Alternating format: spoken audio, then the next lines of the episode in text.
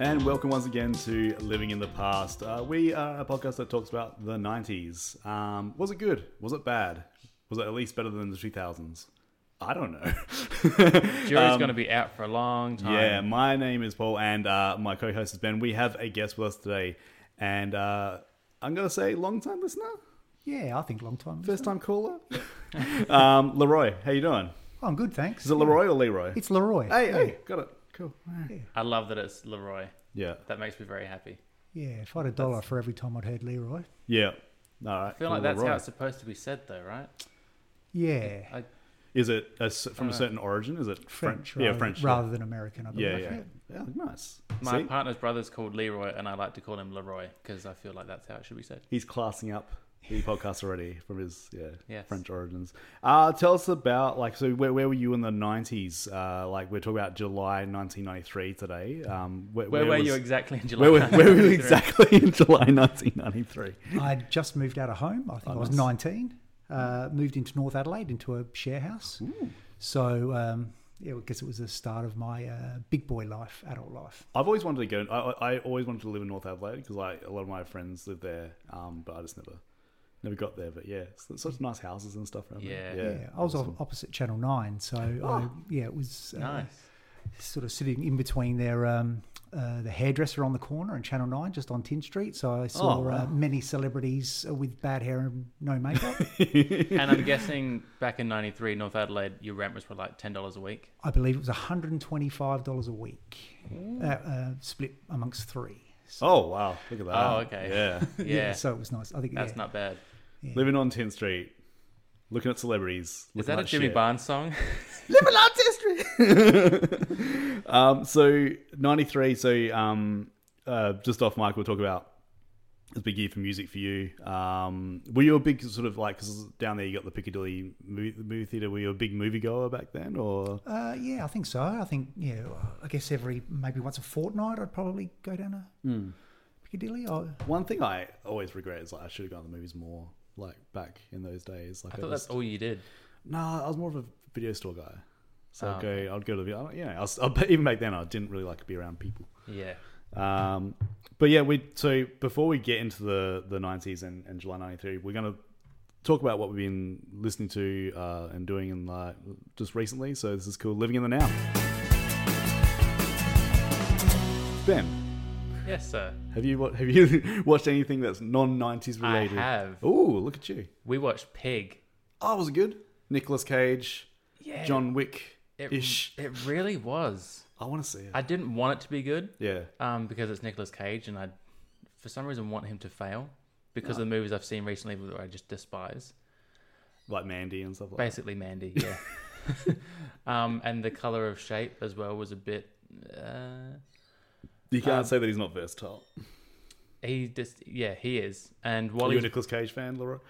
uh, I think I've got a love-hate relationship with Nicolas Cage. Yeah, I. yeah, I love to hate him. Yeah, No. I have to- yeah. no, In the, in the nineties, especially, just like there's a couple of roles there. I'm just like, oh, City of Angels, come on. yeah, I don't know. He's all over the place. Hey, Yeah. But this was I- so we watched Wally's Wonderland, I think. Oh yeah, yeah. Uh, he doesn't say a word, almost the entire film. I'm pretty sure. nice. Excellent. That's what um, you want from your Nicolas Cage. That's exactly what I want. So that warmed me up watching Pig recently. So he, he speaks a little bit, but Yeah. yeah, it, was re- I, it kept my attention the entire time. Do you I know, was invested. I unashamedly can't wait if they ever make a National Treasure three. I fucking love National Treasure movies. I don't know Oh, why. God. They were the closest to this generation's Indiana Jones. I'm gonna say that right now. I'm Wow. gonna slap that on the table. I can't believe you would even put them in the same sentence. Um, Leroy, do you uh, watch anything, listen to anything currently? I did, but ironically, it was a uh, flashback to the 90s. I watched Woodstock 99 doco. Oh, how good is that doco? Yeah, that's amazing. Yeah. Fred Still Durst, haven't Fred yet. Durst calls it all. Pretty much. Yeah.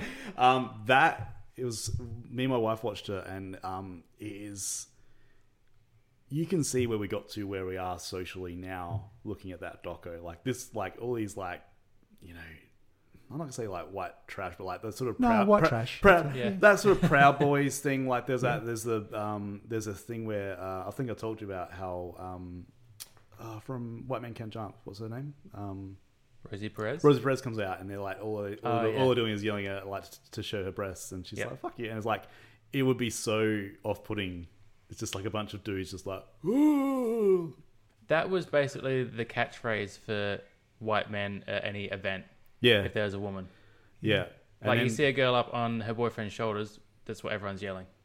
Yeah, I implore anyone to try and watch that doco. It's it's it's eye opening. Were you aware of much of it at the time? Uh, Absolutely. Okay. Yeah, I thought it was going to be the the greatest thing, you know. Yeah, You know, I was a big uh, big day out fan, so to me that was like the ultimate, you know, 3 days. Uh, yeah. Yeah. At what point would you have left? Paul?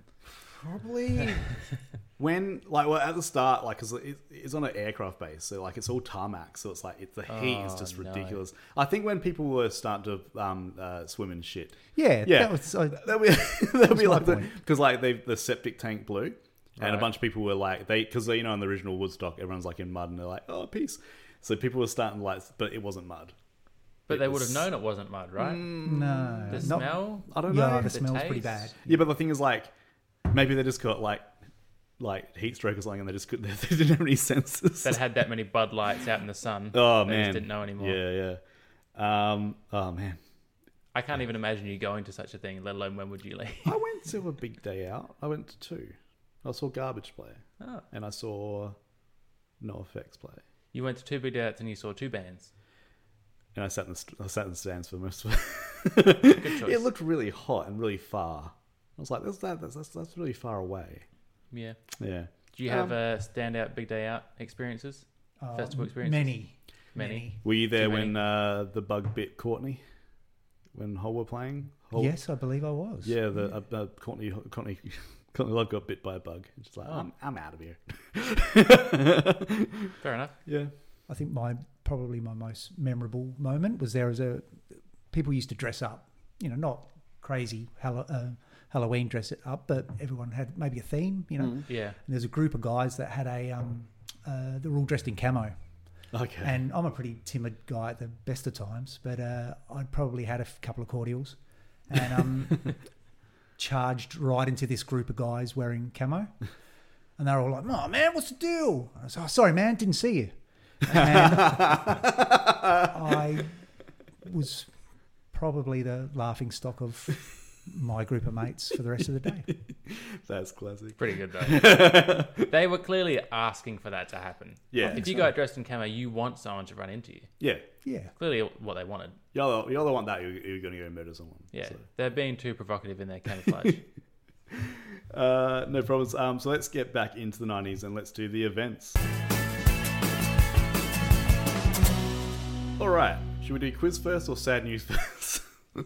Sad news. First. All right, so let's. Well, no, it's, it's a mix of sad and and, um, and good news. So, um, the first four photographs ever taken of Mars uh, came through from the Mars Observer. So That is sad. that's not sad. That's, that's the nice. That's a nice sort of. Oh, neat- okay. Yeah. And then they blew it up. um, and then um, uh, Japan uh, unfortunately suffered an earthquake and a tsunami.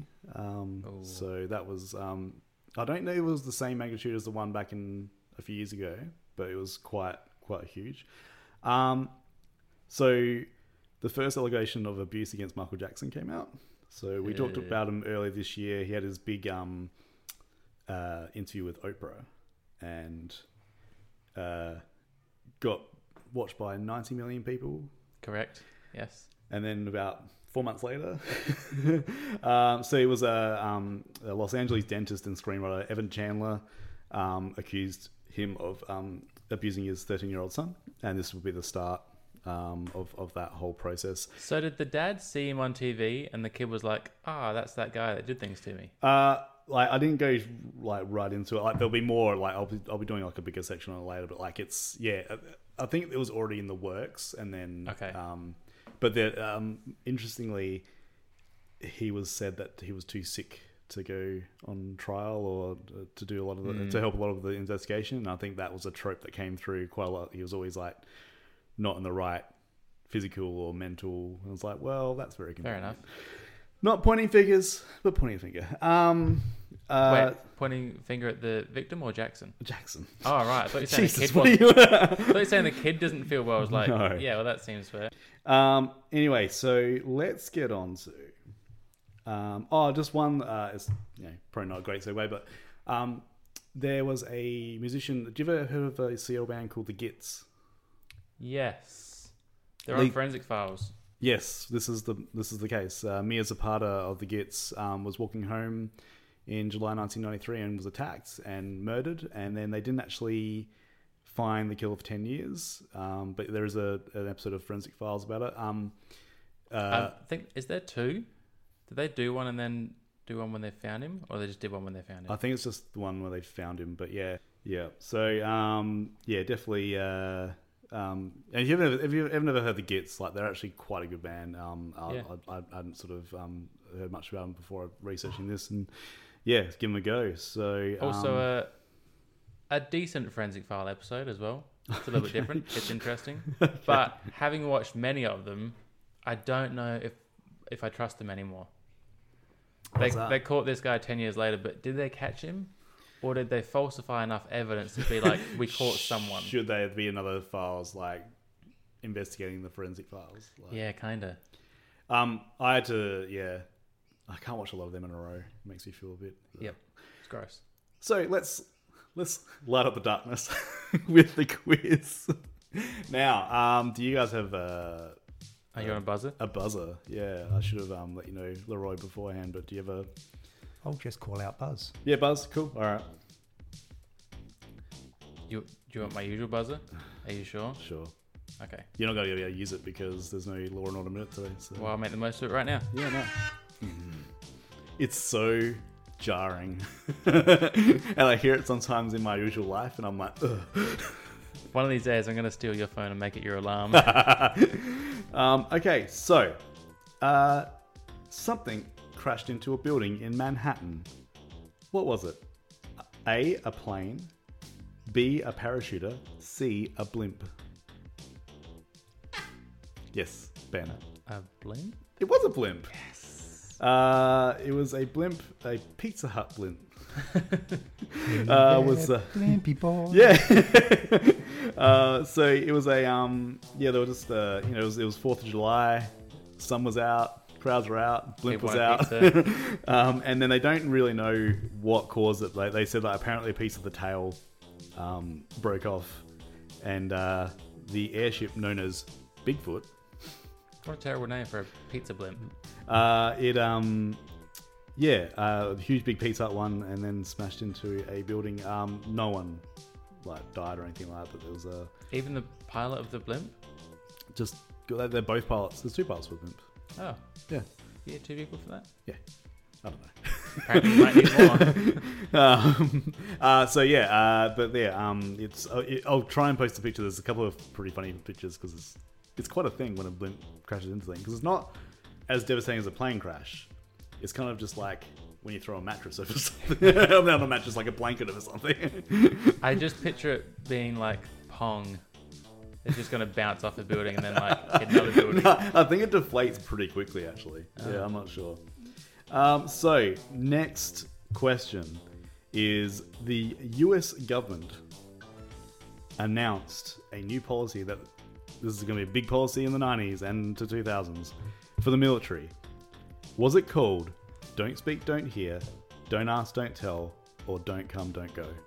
Buzz. Yes. B. Yeah, Don't Ask, Don't Tell. It was the. What was, what was option C again? Don't come, don't go. I, you know how long I like tried to think of something that was like. it sounds like a UB40 song. don't come, don't go. That they're just edging their soldiers. Now that's Um, in relation to uh, gay people in the military. yeah. So basically, before that, um, y- you even if you mentioned you were gay, you were you were discharged. So now they were saying, like, it's like a don't ask, don't tell sort of thing. Is is basically like you. I think it's if you're still openly gay, you were discharged. Or, like, um, but if you, like, no superior could ask you whether you were. Right. So they kind of it was mostly for the closeted homosexuals that in the army. Didn't do well for the people who wanted to be openly gay because Mm-hmm. you couldn't say that you were. Um, didn't get changed until 2012. Wow. so, you know, Wow. yeah. Do, do we know at what point this came in as well? Because I Uh, imagine d- uh, the army didn't know that homosexuals existed up until a point, I'm September, sure. September, October this year of the 93 is when it actually was implemented. So, from, So the army from found nine- out that gay people existed in 1993. Yeah, yeah. Before then, and um, and that's when The Simpsons. Um, there's that joke where like uh, Homer joins. He's like, "Oh, there's a question here, but it's been scrubbed out." Yeah. And he's like, "Oh no, don't answer that." and yes, because like if they if they was if a superior officer was found to have asked someone that, they could get basically uh, removed themselves. So yeah, Ugh. good on you. Let's uh, let's end on a high. Guns N' Roses played the last show of the Use Your Illusion tour in 1993. They would not all be back on stage until what year? And I'm not going to give you a multiple choice. So buzz in with the answer. 2017. Close. Buzz. Uh, Yes. 2016. Yes. Son of a bitch. This price is right of me. Did you already know that? Were you like in that Nah, I era? guessed. Okay. Probably should have said, probably should have said close. But, you know. Leroy, two to one. Yeah, you got blimp. Yeah. I got blimp. Yeah. Um, good. You distracted me with "Don't come, don't go." Damn edging soldiers. Don't come, don't go. Uh, so yeah, that's our quiz and that's our events, and now it's on to sports. you make it really hard to enjoy sometimes, and I'm gonna make it even harder for everyone else to enjoy. Oh, you know. Okay. Well, if you get to have sad news, Okay. I'm gonna throw. I'll start off with my sad news, so we can then try and move on and forget that it happened. Okay. Cool. James Jordan was found dead. Don't laugh. I wasn't laughing. I was taking a sip of my drink, and then I was like, I didn't know that was. Okay. Uh, Continue. so this will start off a very big impact, like a series of events here. Michael Jordan, dad, dies. right. His whole world falls apart. Everything that he needs and wants and thinks he should be doing just flips. Okay. So, for the general public, you know, it's not our problem. It's not our issue. But the greatest basketballer of all time is not playing basketball anymore because his dad died. Right. So, for a lot of people that are obsessed with basketball, this was a pretty big deal. Is this the start of like the baseball foray and all that sort of stuff? Yes. Yeah. Okay. Right. Um, Okay. So we might cover some of that. I don't know if anyone likes baseball. Um. Might it? Because Uh, Baseball films, yes. Yeah, because that's isn't like the start of Space Jam's all about him playing baseball. That's my that's my historical reference to Michael Jordan. Yes. Correct. Space Jam. He was in Space Jam 1. the original Space Jam. I don't know what we're calling it anymore. I thought that he was going to make an appearance in Space Jam 2, and it was not. Yeah, I really thought he would have. Yeah, I don't know. It's actually kind of funny joke though, Oh, okay. because you know Michael B. Jordan, the actor. Yeah. Yeah. Ah, It's Oh, good one. so I like him. yeah. Um, on to more entertaining news from the sports world. Cincinnati pitcher Thomas Browning was arrested for marijuana. Son of a bitch. Mm-hmm. 1993. If you get arrested for that, like what? I can imagine. You know, Steve Howe, cocaine, like just No, but get this. Tom Browning is white. ex- Ba-bom. Yeah. so I, I don't know what happened there. it's like he didn't say, "Oh, you're just going to a fish concert. You're fine." The Grateful Dead are playing. Leave me alone. uh, my other, I've, I don't know why I've flipped my. Usually I do like a the events and then the news, but Mm. you've messed me around with my sad news. Um, this is all Paul's fault. NBC uh, won the '96 Olympics coverage. Ooh. Here's a quiz. Did they pay for it? 356 million, Oh, jeez. 456 million, or 556 million? I'm going to go f- C. I'll go B. B. They paid 456 million dollars to get the rights. for the 96 coverage. Yeah. Have you watched the movie of about the the bomb? The bomb. There's a there's a there was a terrorist bomb. Phantoms? Um, there was the um, the Ben Affleck was a bomb. Phantom. you know. um, Yeah, the uh, um, there was a terrorist attack at the Atlanta Olympics. There was a bomb um, exploded, a, a pipe bomb, Oh. um, and Clint Eastwood made a film about it, and it was actually not bad. Weird. Is it as good as Munich? I've never seen Munich. The answer is no. It is not as good as Munich. Leroy, have you seen Munich? Yeah, Isn't it amazing? it's okay. What? all right, all right, Ah, it's not. come was on. the Clint Eastwood one about a security guard? Yeah, Is he the- yeah, yeah, Um, I'm trying to work- remember his name. Richard Jewell. Ah, that's what that is. Yeah. So um, Oh, that was a big hit. it was a pretty good movie. Like, uh, if you want to, um, and the guy who played Richard Jewell, like, I think a relative unknown at the time, and man, he plays him well. He was in I Tonya. Oh, was he? Um, He's just in like sporting scandal movie. yeah, apparently he was one like the little sidekicks that helped Was he just? do it. He I don't didn't, know. he didn't play Tonya. No, he played the other one, Dorothy Um, Hamill, but uh, what's her face? Um, uh, Margot Robbie. no. Ah, is this the one where Olivia Wilde plays a news reporter and she Yes. plays it a bit too sexy and everyone's like, "That's not how it was." Um, John Hamm's in it too, um, and also Kathy Bates plays his mum, and it's amazing. She's, she, I think she got That's a good duo. Yeah. Um, so, go on with your More go on. sports? Yeah, go on. So we had the 93 Women's Cricket World Cup, which was almost cancelled because the funds for it were quite poor. They were running up, quote, quote here, run on a shoestring. Uh, and then they got a £90,000 donation. Where was that? Where This was in England. Oh. Uh, it actually finished on August 1st, but I will announce that England won it, Boo. uh, beating New Zealand in the final. Boo. You booing New Zealand and England? No, I like New Zealand. Oh. I used to play, uh, so when my brother and I used to play in the backyard, I would regularly be New Zealand as the team. Yeah. And he'd get Australia. Yeah, I didn't. I like to be New Zealand. Yeah. Got to, wear- Um, got to wear black and grey. It's my colours. Sadness and less sadness, those are your colours. Yeah. I was a very depressed child. Uh, so let's go through the other countries just for giggles.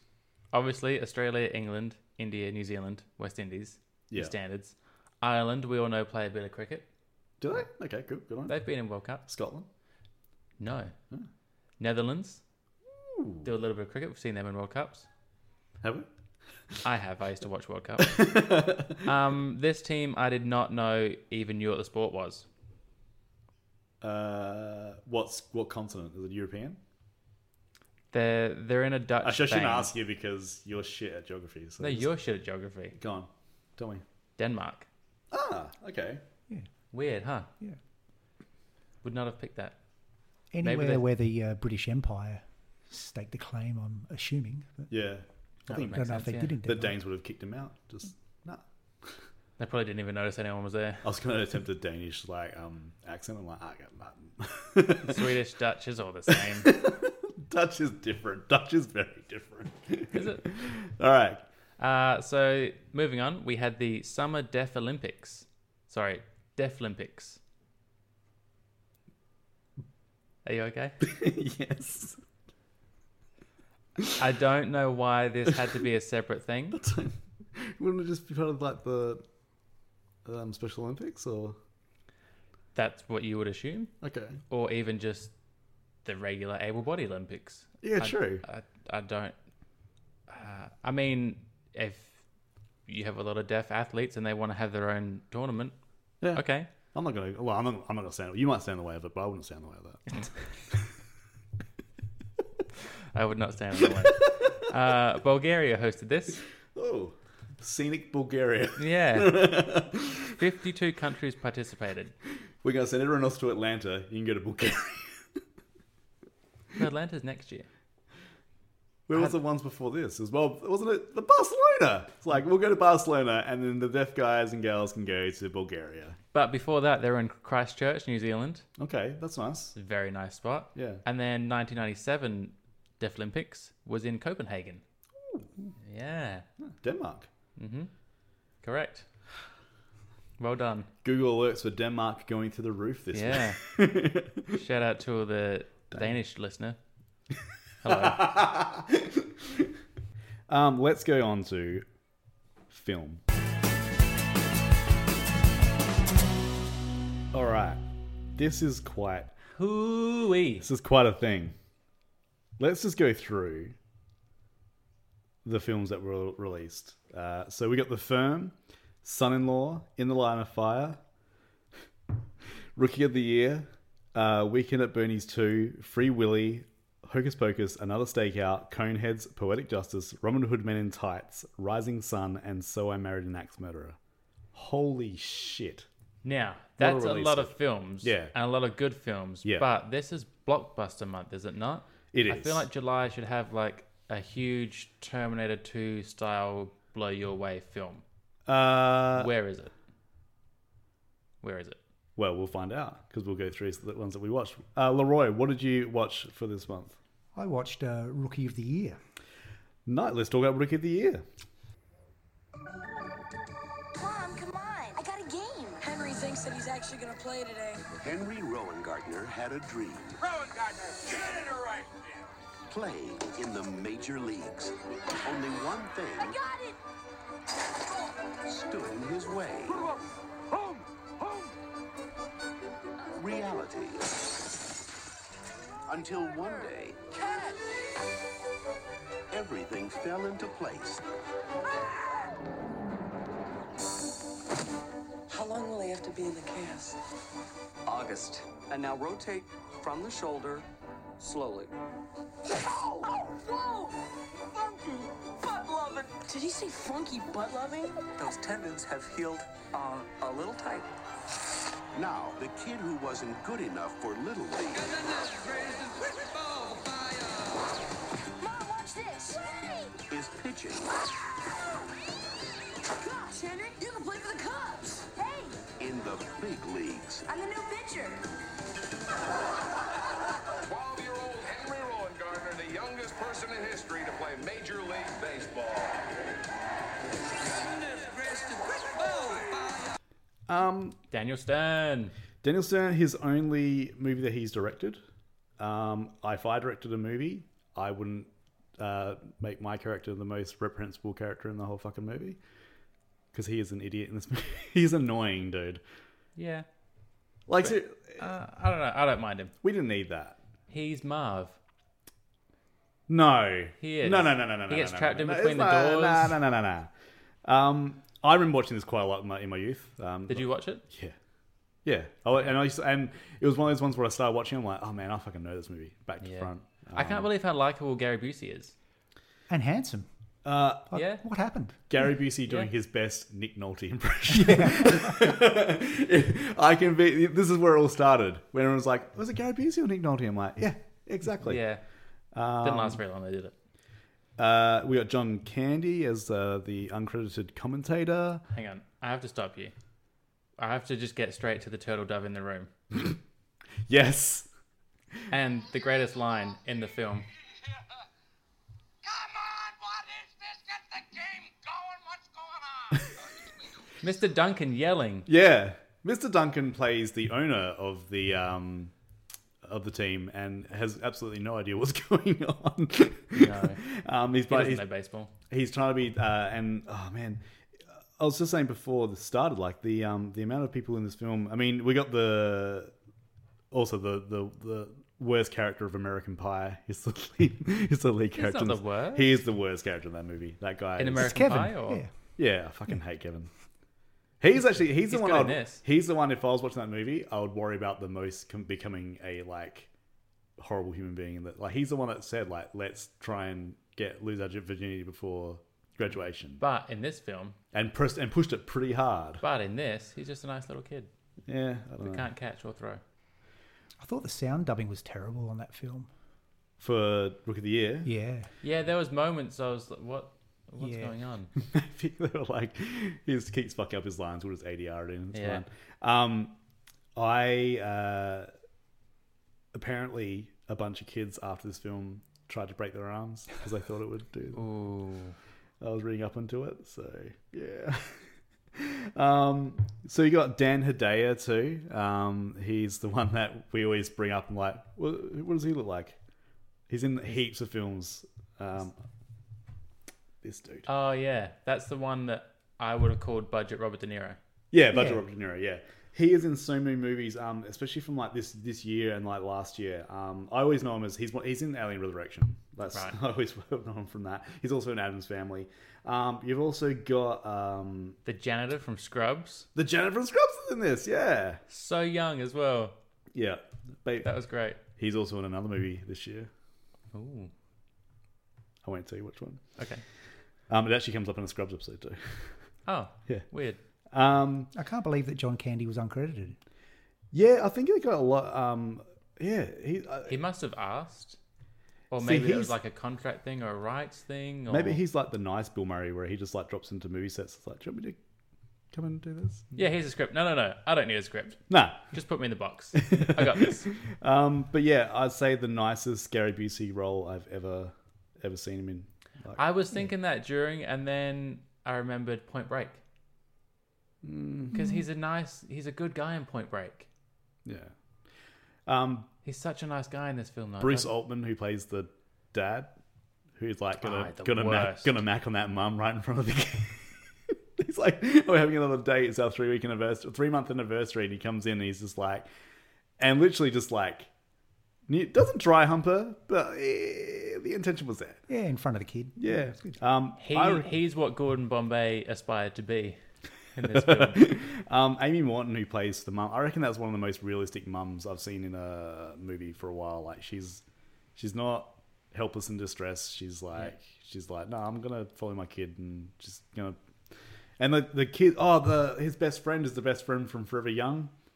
Oh, Um, that kid has been like, I reckon around about 94, 95, he became unbankable. He like must have like grown up and like, yeah. Yep. Cut his hair, like probably. you're off, you can't have a career after this. Um, but we got so much to go through. So, is there any more thoughts on um, Rook of the Year, Leroy? No. No.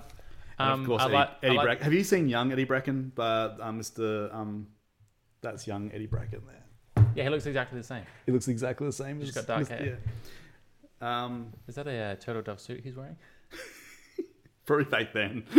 back then, they were like, you can murder turtle doves and make them into a soup. Speaking of murdering, at one point the mum, when they're excited that the boyfriend's gone, she's like, maybe I should have killed him. Yeah, that was a really weird line. What? Um, let's uh, what give us one of the films that you watched, Ben. um, let's go back to the top of the list with son-in-law. It was a peaceful farming community. A place where everything had stayed the same for generations. They've always known that someday change would come, but no one expected it to come home with the girl next door. Little America. Who the hell is that? These weird. He's like nothing they've ever seen, nothing they've ever heard. I don't want to be rude or anything, but Miss Warner, you're giving me a semi. You distract him, I'm gonna hit him over the head with a shovel. So basically, we're not going to be hanging out. No. But after spending a little time together, So you're just an old hacker disguised as an idiot. Why don't you um put a little makeup on? the great American family You don't like it, do you? Oh, no, I think I do. will never be the same again. Let's chow down here and munch some grinding. And he'll turn one small town into one huge party. Check out the wood that I created for him. Perry White's back. Perry White is back. I was like, uh, he there's a uh, again these movies. The amount of times, and my wife is getting real sick of it. When um, we're watching, I'm like, oh my god, it's him! Oh my god, it's her! And then not knowing their actual names. Yeah, and I, usually it's like, oh, Law and Order guy. Yeah. Wait, you don't know Law and Order actors' names? Leroy, did you watch Son-in-Law? No, I didn't. Did you watch it growing up at all? Back- Yeah, I think I was a bit of a Paulie Shore fan back in the day. okay, I feel like it was pretty common to be into Paulie Shaw because he was so different and weird and like this guy's just having a good time. Who hates that? me. I knew that was coming. Uh, uh, no, look, he's not. He plays a, a guy called Kroll in this movie, so he is the uh, the R like the The resident advisor. yeah at a RA at, college. at, at a college that um Carla Cu- Carla Gugino is going to. Um, It was yeah, one of her first roles. I'm pretty sure. Like yeah, seen her Probably, in a lot yeah. of stuff. Um, Lane Smith is back. Uh, Perry White is back. Yeah. Uh, we've also got um, Patrick Renner, who is in The Sandlot. He's the the brother, little, Little brother. Um, And then is it Zach Braff or Tom Cruise or Jerry O'Connell who play the boyfriend? I couldn't work it's it an out. amalgamation of all three smashed together. Yeah. Um, we've got Tiffany Tiffany Thyssen. Yeah. Yeah. Um, yeah. um, and did you notice? I mean, you would have noticed because it's it's a huge plot, not plot point, but like uh, we have Brendan Fraser at the Yeah. party playing Link from Yep. uh, Encino Man. That was pretty good. And then Paulie Shaw kind of stopped. She's like, what? You- No. Mm, The thing is, when you have It's a, a when, fun you have, when, when crossover. you're winking to the camera, you don't like wink like and it takes it like two or three minutes. Like that, that was a too long a cameo. That's Yeah, like, but it was fun. should just be the background. It was fun though. Um, I fell asleep in this, and then I was like, I woke up at the, to the credits. And I'm like, "Oh, I'm not gonna go back and watch the rest of that. I basically I tuned out when the bull, when you met the bull. Oh yeah. Yeah. Um, I can't say you really missed out. I mostly enjoyed it. Okay. Uh, it had moments of the leprechaun. I feel like they just dubbed in extra Paulie Shaw noises. Yeah. Like he's off camera or like he's walking away and it's just "Hey, hey, did you get- did you keep me- did you keep it there?" Like, Is this any of this necessary? What's going on? Is it the Swedish chef from the Muppets? Yes. Uh, did you also get to hear some spin doctors? Did I get to speak? Like this this soundtrack good. though, man, it's this Paul Rock all the way through. Pretty good soundtrack. There is uh, Spin Doctors on a couple of movies. This uh, yeah. There was also, I need to point out, a Boston Terrier in the film. Oh, Jesus. So um, they're having a Halloween party in like the what are they communion hall, whatever, where Yeah. they all live. And there's a guy in some weird green stripy costume, but on his head there's like a little head of a Boston Terrier. A real one?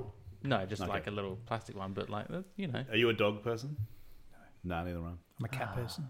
I. Like what? A yeah. cat? Yeah. Nah, that's well, Hmm. still something. That's you know, Nah. they're almost as good. you're both you're both terrible. Um, Um, I want to get back to the boyfriend. the one who's like, oh, I want to fuck you before you go to college. But then she says no, and he's like, "Cool, that's all good." yeah, It's like, okay, so this is like a decent high school boy. Like, he's a nice guy. Yeah. And then, like, when she's away, he's being all cute on her and seems to miss her, excited for her to come back, wants to marry her. He's a good guy. Oh, no, you've been cheating on her the whole time with this other girl. And then you made, you drugged her and made her think that she cheated on you. well, Oh, I did Like not cheating miss, with- I did not see this bit at all. Yeah, so they drug Tiffany and Paulie Shaw and put them in a barn. So made them think that they've slept with each other. Uh, Yeah. This is all the boyfriend and the big guy that works on the farm. They did Okay. this. Yeah. And then he like weasels his way back into the family because everyone. Weasel. Oh, and the way Carla like just starts talking like him. Oh, Oh yeah, no, I did. I, I did see that bit, um, and I, that, that, was, that was talked about in the uh, letterbox comments as well. Just, Yeah. uh, squeezing the juice. Um, I did enjoy when Paulie Shaw gets punched in the face. That was amazing, and he's on the floor and he's crying. That's great. That was that was probably my highlight. Do you see what's the uh, month. what's what's on next month? uh, in the army now is uh, next next year. I don't remember that. oh. Um, Did you know to promote the film, the MTV ran a contest to marry Paulie Shaw in Las Vegas? It was won by uh, Tanya Sinotti of Salisbury, Massachusetts. did Mm. they actually go through with it? Well, there was a ceremony in, in July 1993, but no certificates were signed. She ran away quite quickly, I imagine. I would say so. It's like, do you talk like this all the time? there's no there's no end to that bullshit. Did you wake up to Perry White doing it? Oh man, Said yeah. munch on some grindage. Oh my god. Perry White said munch on some grindage. I just imagine he went off. He went off, uh, and off camera, he's just like drinking. He's like, "This is And just what, spitting. Oh, this is what I got." And then someone on the line goes, "They're making Lois and Clark. Would you like to be Perry White?" Yes. um, I am. Look, I like a dad movie, as we all know. Correct. There were a few tiers of got uh, of dad movie. We've got. Oh, I thought you cried through No, something. no. So we have got In the Line of Fire, big budget dad movie. Mm-hmm. That's not on a Saturday afternoon. That's that's your Saturday night Mm. or your Sunday night. Mm-hmm. You've got The Firm, two and a half hour dad movie. Is Just that like, a slightly younger dad? no? That's one because you could, as a dad, you're like, oh, Gene Hackman looks all right for his age, and I'm not doing too badly. Okay. Um, and then you've also got Rising Sun, which is the one that you watch when the kids go to bed because it's got boobies. in it. Mm-hmm. Yeah. so I'm going to talk quickly about. I'm, uh, we won't do trailers for all these because there's so many movies. Quickly through, uh, go through those ones. Rising Sun, um, Sean Connery and Wesley Snipes. Interesting. I don't know whether it's Wesley Snipes, but I think anyone that's ever um, paired up with him has awesome chemistry, and these guys have got awesome chemistry. Sean Connery and them like do really well. Like they bounce off each other.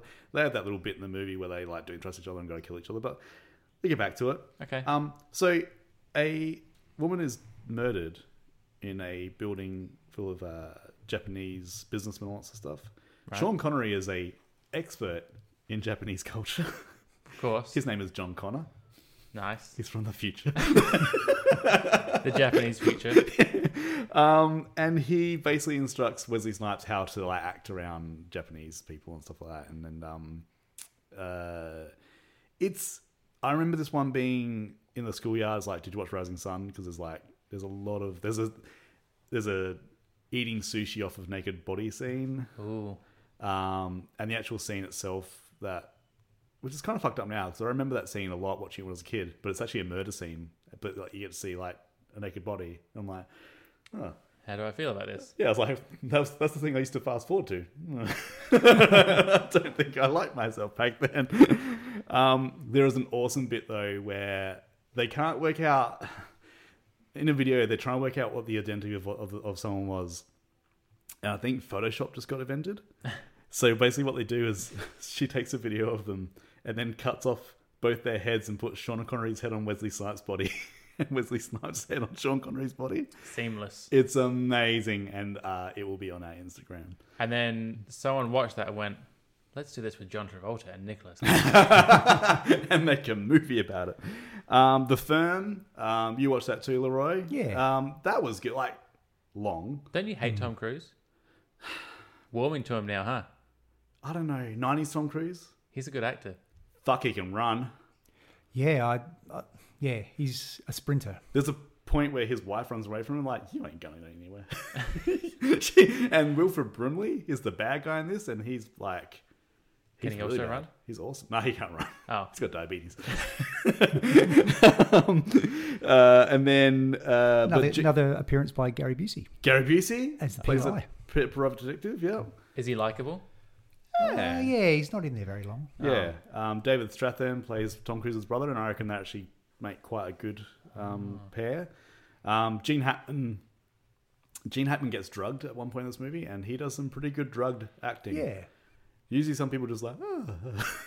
but he's just Okay. yeah. Um, yeah, it's good. It's it's a as I said, like it's two and a half hours. Probably could have shaved off like forty minutes. Did you fall asleep? No, no, but, but I will say that we watched it in. Uh, we had an intermission for dinner. Nice.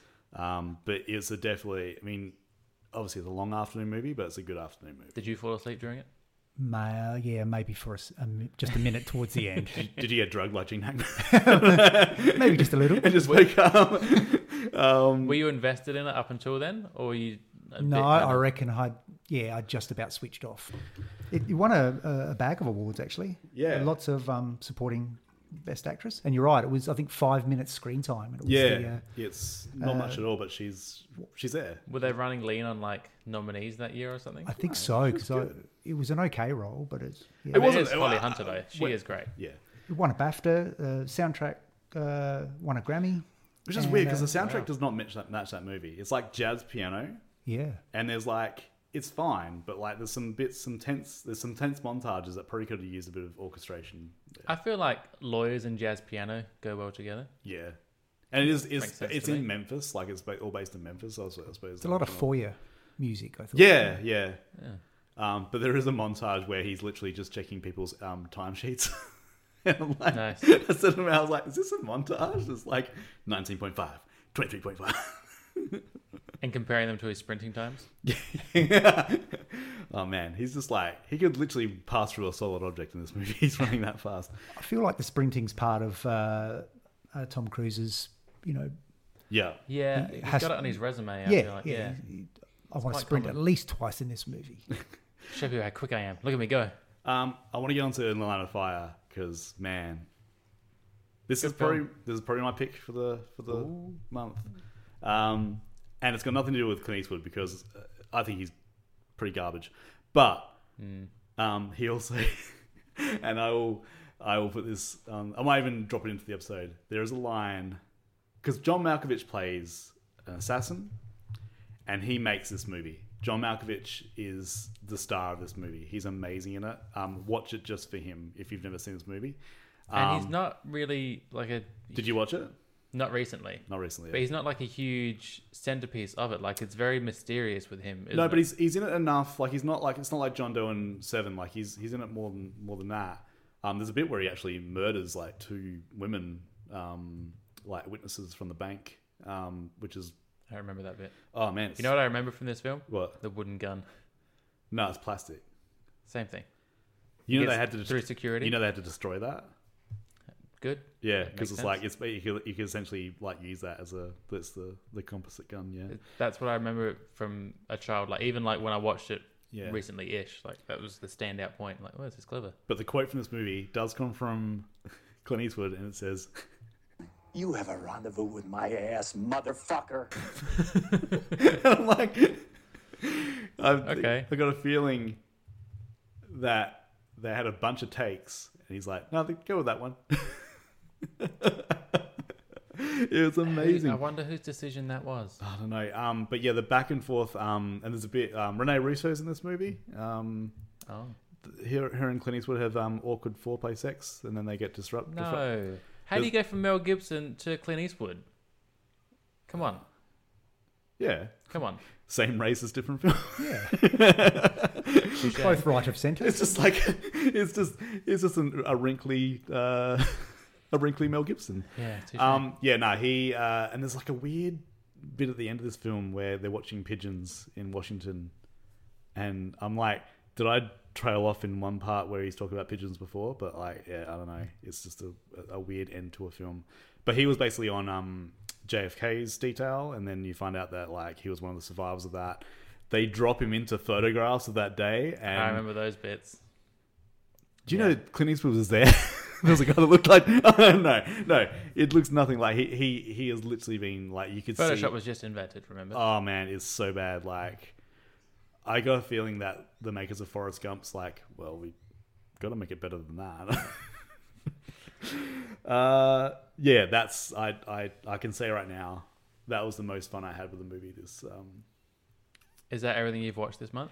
no, because there was one that kind of disappointed me because I thought I was going to love it and I didn't, and it was So I Married an Axe Murderer. Oh, I didn't watch that again. Re- we watched it a year or two ago. Have you ever seen So I Married, Married an Axe Murderer? No, I don't believe I have. It's uh, Mike Myers. It's just uh, fresh off his. Well, I think he's doing some SNL. He's, he took some time off of SNL. It's just after Wayne's World. Um, Yeah, because this was yeah, this is between Wayne's Worlds. So this yeah, is yeah. So SNL time still. uh, notorious for being a um, the starting point of Mike Myers being difficult on set. Apparently, Oh. apparently was not well liked by the director or the writer or the co-stars or anything. Oh. Um, wanted a lot of stuff his way, reshot a lot of stuff. Um, yeah, like it basically blew out the budget. Um, and the How did it result blow out is the budget? what They're just in rooms. Oh, just talking. like for shooting days. So, um, so um, oh, if you've never uh, watched this uh, movie, then it is a story about Mike Myers plays a guy who is a beat poet, and I don't know his actual real job, but he seems to have a lot of money because he he lives in the swankiest parts of like Bohemian San Francisco. 90s where everything was cheap. Yeah, uh, it's um, he meets uh, a girl. He- He's got a fear of commitment, so basically he he he he, he breaks up with people on a whim. He meets this girl, um, but his mum has uh, told him that there's a, a roaming serial killer throughout the country who kills her her um, Lovers. her lovers just bef- just after their wedding. Yes. Um, and there starts to be like these little clues that she might be this murderer. Little clues. They make it pretty obvious. It's like, it's her. Well, I watched this- Everything in the film points to it's the Yeah, and they were then the baby. and, and the and the this twist at the end is kind of crappy because it's like, well, I don't know. Um, I won't. I won't ruin it for anyone. But like, I watched it with my wife, and she was like, "Oh," she kept like sort of like saying, "Oh, it's this and this." I'm like, "No, it's not that smart." it's like it, it just should have been that, but it's like, nah.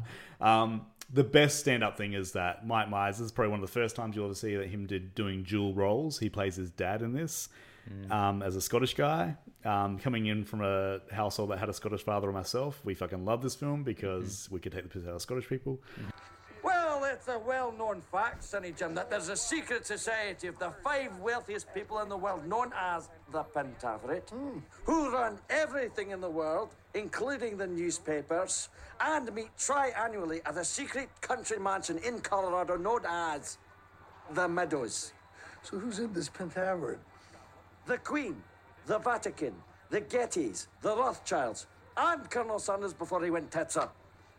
Ah, I hated the colonel with his wee beady eyes and that smug look on his face. Oh, you're gonna buy my chicken. Oh, Dad, how can you hate the Colonel? because he puts an addictive chemical in his chicken that makes you crave it fortnightly, smart arse. Look at the size of that boy's head. I'm not kidding. It's like an orange on a toothpick. You're gonna give the boy a complex. Well, that's a huge noggin. It's a virtual planetoid. Has its own weather system. Heat! Move! Um, if you've never heard the bit where he, his son has a big head, um, that's uh, Averman from Mighty Oh. Ducks. Wow. Yeah, the redhead in that. So, do you have you? you- What's your So I didn't watch it growing up. yeah? I knew the the woman bit, obviously, where he does the little poet. he does little thing. poetry. It's, uh, this is really weird to explain this to another person. It's a really weird and stupid movie to explain to someone. and like when you're watching it, and this time around, I was like, this is kind of a stupid movie. I don't have the nostalgia connection with it, Yeah. so I I just see it as like this is a bit weird. It's not that funny. It's not that great. I'm gonna get roasted for this later, um, but I don't love it. it's back to that thing where remember what I said about Wayne's World, where it's like a bunch of sketches that you just put together. Yeah. this is so that it's like Mike Myers can write good sketches. I don't think he can write whole movies. So it's Yep. like the sketch with his dad's awesome. The sketch with um the Phil Hartman. They go to they go to um Alcatraz and Phil Hartman's the guard and says one of the most like creepy, disgusting things ever in this movie. It's like an M rated or PG rated movie, and like he what he says is just like yeah, it's disgusting. but yeah, one of the best parts of the film. So yeah, I yeah, having not watched it recently, not a huge fan of it. I don't. I, I can't give you anything on it. I'm That's sorry. cool. I'm not gonna. so say that it was what good what or bad. else uh, have we not uh, mentioned that you guys watched? Uh, Leroy, did you say you watched Hocus Pocus? Oh, I tried. I got about 15 minutes in and thought, No, not for me. not for you. I I I, I missed this bus in my childhood. I didn't watch it a lot. Same. Um, it's good. It's fine. I, I watched it start to finish. That's I feel bad. I know a lot of people that loved it and are super excited about the new one next year, but it's. Eh, Had to explain to my son what a virgin was, but you know, whatever. I mean, that's pretty obvious, isn't it? Like, well, son, here I am. Had you not been here, what do they what do they what do they refer to breasts as too? Like ya ya Yabos? Yabos, and I'm um, like, and he's like, he he giggled at and like, do not go to school tomorrow and say Yabos to that thing. Like, Yeah, it's just like a blame Bette Midler for another version of a Yowie. Or it. Um, Coneheads. I've n- I I haven't seen. I tried to um, find a copy of this and I couldn't find it. So. I watched it. Oh really? I did. Had you seen it before? Uh years ago. I remember it not being good. I saw it back in the day, but yeah, yeah, Did Is you it- like it? uh, yeah I did. I remember Soda Squeeze. Yeah. That, That's all I remember Why? about this movie. why is Chris Farley making out with a cone head to Red Hot Chili Peppers? What is going on? Is that the most 90s things that you can say? Chris Farley making out with a Conehead and Chili Peppers. Yeah, basically. Found the title of our episode. um, I don't, so I didn't watch these skits at all. I knew nothing about the skits outside of the film.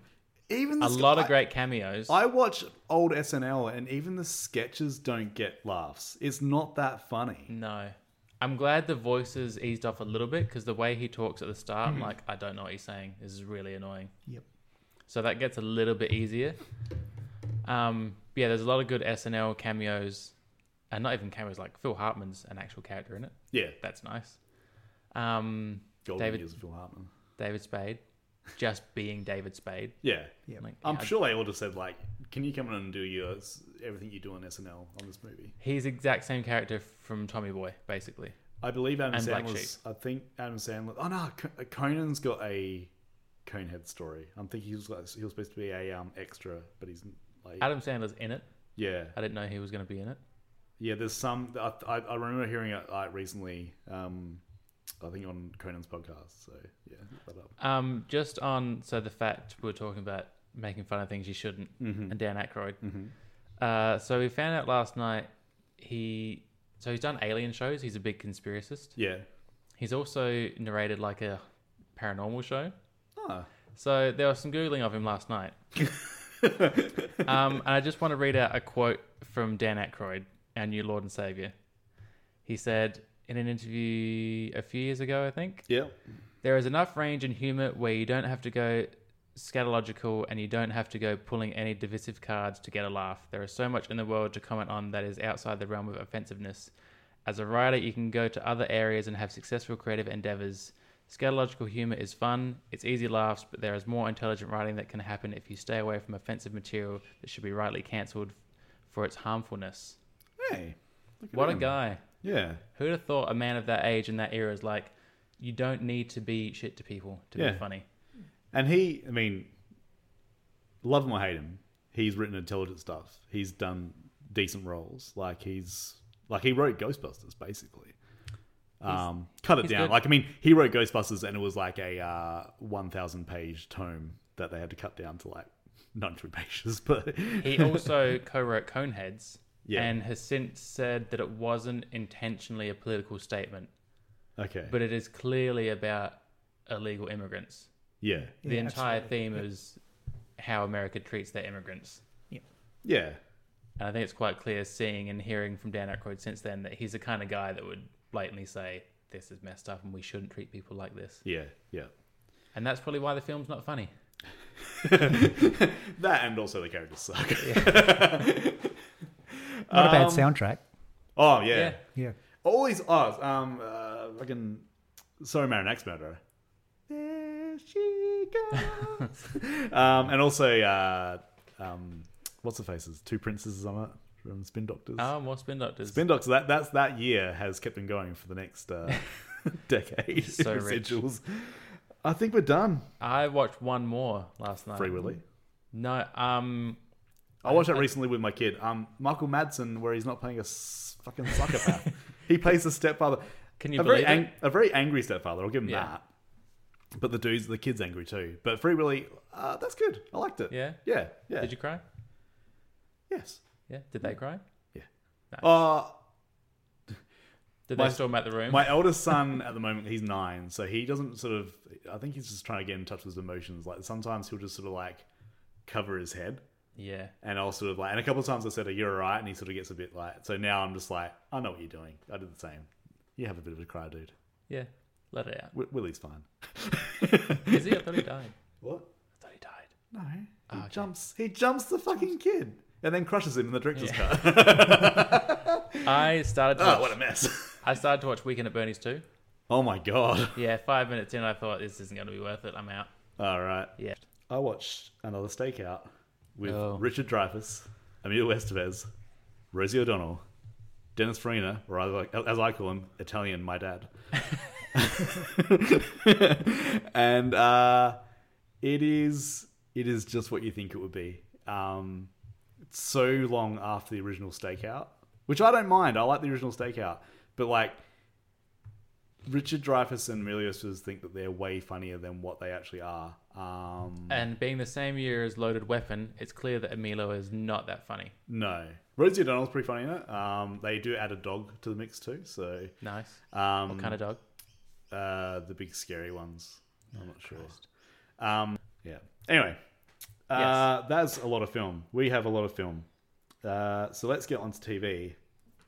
And, Briefly. uh, yeah, briefly. Yeah.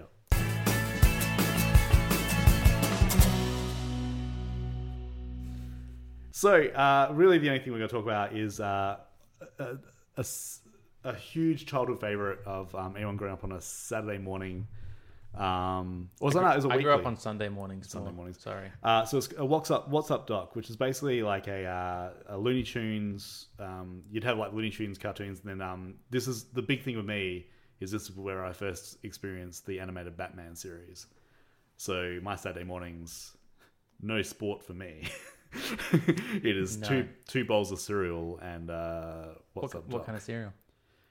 Uh, probably Nutrigrain Nice. or Sultana brand. Nice. What's your cereal choice back in the day? Leroy. Ah, Oh, I'm a big cereal fan, so yeah. Yep. Um, Cereal for dinner? oh, anytime. Yeah. Wheat Bix? Nutrigrain? Yeah, uh, Wee Bix says the staple, but uh, Fruit That's- Loops. Oh, well, Oh, yeah, nice. okay. Add, add some sultanas to those Weebex. What are you going to do? No. Fuck you. Just like half a cup of sugar. Yeah, That's all I need. hot or cold Wee Bix while we're talking. about Cold. Ah, I could go either or. Really? Yeah. it. Uh, uh, soggy or um, Soggy. dry. Soggy's fine. So, like, 100% soggy. if I remember. back in Milk the- first or wheat? Shut up, Paul. milk, milk first or wheat bix first? Wee Bix first. Okay. What the fuck are you doing? Are you putting milk in first? No, I've heard some people do it. Oh, they're idiots. Sorry, don't want, to yuck, don't want to yuck anyone's yum, but you're an idiot. No, I, th- I think some English people tend to do it. of course they, they, do. They put in their milk and then they see how much cereal they need to add to that milk. It's like, no, no, no. and they'll go, oh, it's from back in the war when we didn't have much milk. it's like, no, because you're a fucking idiot. War's over, man. Also, We want the milk. I remember back in the day, like um, when I was like when I was eating more sugar, you put your put sugar on top and then put it in the microwave. It's a bit of a crust. Okay. Yeah. I used to. You're, you're welcome. I used to put my sugar on and then mash it all up so it gets extra soggy into like a paste and then put more sugar on top. so there was sugar in it and sugar on it. That was until my third, until my second heart attack. With any condiment, that's how it works. You need to like mix it through and then put more on top. no. Sauce, parmesan, mate, it's all the same. What's up, Doc? I don't know how we got there. Um, so before we started, Leroy gifted us with a promo from back in the day of Miss Sophie Lee, uh, the presenter of What's Up, Doc. It's probably um, the most disturbing thing for a children's show that you'll ever see. It's essentially Only as an adult though. yeah. So the um the she's a quite attractive um young blonde woman, and she's getting ready for a date, but also kind of lusting out, and she's got like a, a frame of, I'm assuming her her love, and it's Bugs Bunny. She's gonna she wants to fuck Bugs Bunny in this, literally. But that was the theme of the 90s of young girls lusting after someone, not particularly sexually. They just wanted, they'd been told you have to want these things with men. You like lay in your bed with Oh, your diary and. Rabbits. Or, I do believe all the hosts of What's Up Doc were probably cast because of their Yeah. good looks. Yeah, I think. uh Yeah, after the cereal. put the cereal aside. What's up, Doctor? Except Julia Morris, maybe, but um, and Stephen Jacobs. Um, oh, you know, it gets cold enough. Um, Is that. That's not the Kenny Steve Jacobs, is it? Am I No, thinking it's of all someone together else? now. Um, yeah, Weatherman. little- well, yeah, short weather guy. Yeah. Dunno. Lo- Looks like a chipmunk. I don't remember the men of the morning shows. Katrina Roundtree was probably Mm. first TV appearance after being a Triple J announcer. Yeah. She on Triple J. Yeah, Weird. I just thought she was the postcard getaway lady. yeah. I didn't know she had a career before her career. Sorry. I was thinking of Katrina Roundtree. Um, It's disgusting. yeah. Uh, Beetlejuice cartoon was uh, premiered on there as well. Um, uh, yeah, basically like all our staples from the um, uh, from our animated series in the nineties, and it went it went right through. I think it might have yeah it had different hosts and stuff, but I reckon there was iterations of it right through to like the two thousands. So this was a bit after your time then? Do you not really catch on to much of this? You, No, You just I- moved out? and Yeah, you were- I, I still enjoy cartoon. Nineteen year old can watch uh, What's Up Duck in the mornings. Can watch a sexy girl, the sexy rabbit. Of Yeah. course, yeah. but you would have. Were you? s- Do you think you're seeing it in a different to light to what Paul would have been seeing it in? Yes, absolutely. Paul was like, "Hey, cartoons. That lady makes me feel funny." Whereas you're like, that lady Yeah, that lady makes me feel funny. Oh god, cartoons. It did run for nine seasons too, so it was Oh, a, nice. a Yeah. staple. Wow, that's quite a long time. I'm guessing a lot of different hosts. Absolutely, yeah. Okay. Because you can't have a young girl that ages nine years in front of you. That's that's ridiculous. yeah, Kate Fisher was on there as well. Which, uh, if you watch any, Oh, clip- Kate Fisher. clips of, yeah, if you watch any clips, she spoke like she was on speed for most of the time. I don't know whether those little um, segments had to be a lot of information in thirty or sixty seconds, but Yeah. she- I looked her up on YouTube, and it was she was a million miles an hour. Um, That's impressive. and then yeah, she would go on to change her name. Like she's is that Kate Fisher? She changed her name. She was in Sirens, um, and now and she was on I'm a Celebrity Get, Get Me Out of Here recently and stuff. Yep, Yeah, she went through a whole bunch of stuff. she did marry um, James Packer, I believe. Yes. Hopefully, she's very well off now. Then got some of Hopefully his she's mad still money. with him. um, so let's get on to music.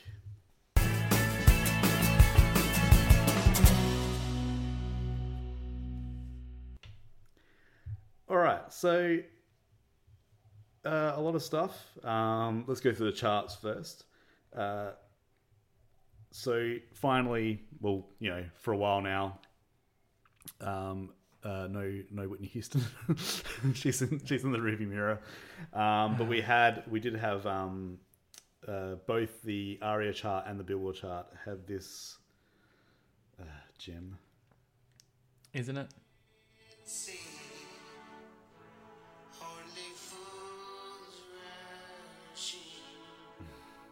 I don't feel like there could be a bad version of this song. The song is that good. Oh no, it's this one.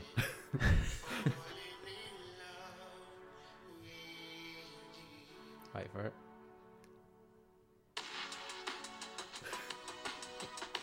You think the song is good, and then UB40 come along. and, Jam- and and Jamaicanize it.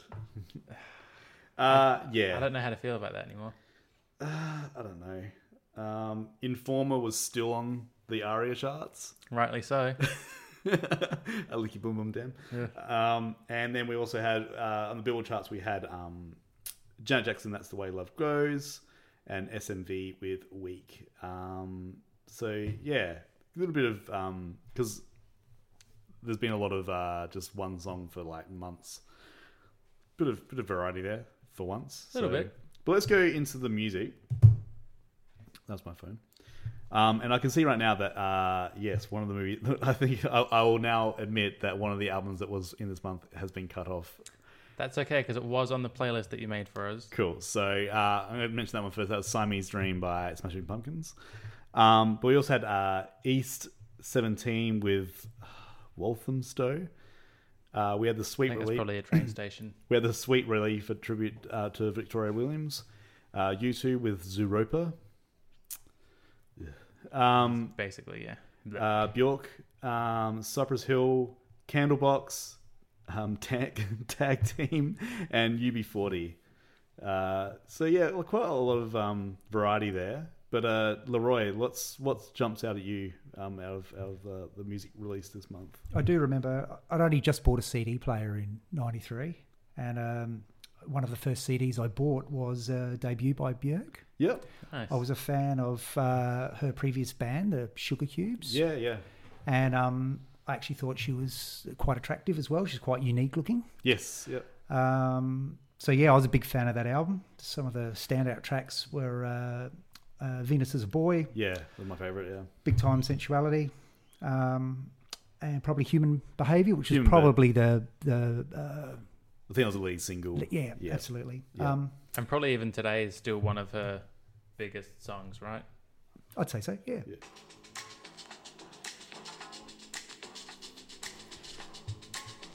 I got like uh, Is Radiohead?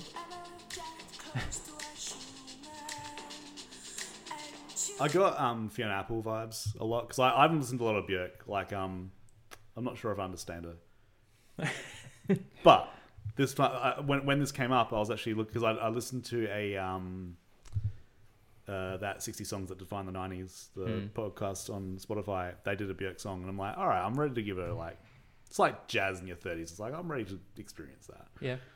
And I really liked this album. I really liked um it was a, and I did but yeah, my first vibe was like um yeah, Portishead and Fiona Apple sort Yeah. of thing and Hmm. Um, Radiohead. Very easy, very easy to listen to. Um, it's been on um, in the background quite a lot this week. So I do believe she was the only artist to uh, make our mutual friend Steele's nosebleed at a concert.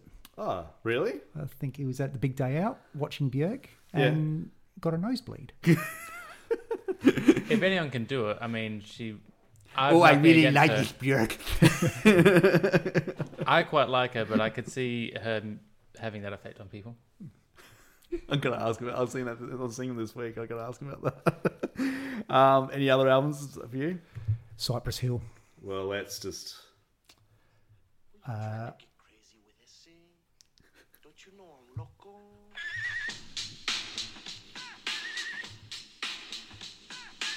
That sound to me is just always going to make me think of The Simpsons.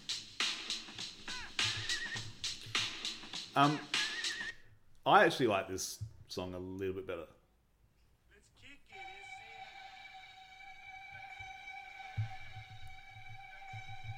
Is it because it's less catchy and less overdone? And less annoying? Oh, it's the bass, isn't it? That's why you like it. Surprise, surprise. See, it's still got little sounds. So weird. How do they even make those sounds? That's "I Ain't Going Out Like That" by Cypress Hill, um, a band that uh, a group that apparently has huge intros to their songs before they get into the fucking lyrics. Uh, what But they're does not that Cypress Hill long. mean to you? Because they used to scare me. I'd have to say, uh, 1993, moving out of home, I think I subscribed to the uh, Cypress Hill way of life. What is that way of life exactly? Uh, I think if you listen to any of their songs, I think that comes through. They did a lot of uh, work for the community. I, I just thought Did a lot of they- gardening. They enjoy a lot of plant based material. yeah, they were the first vegans. But insane in the brain is that I didn't think that marijuana was supposed to have such an effect on the brain. We weren't talking about Insane. marijuana. What are we talking about? Oh, yeah. What are you talking about? I just thought that that Hey, was, that hey, plant based. this is a family podcast. Get your drug shit out of here, okay? You're not my real dad.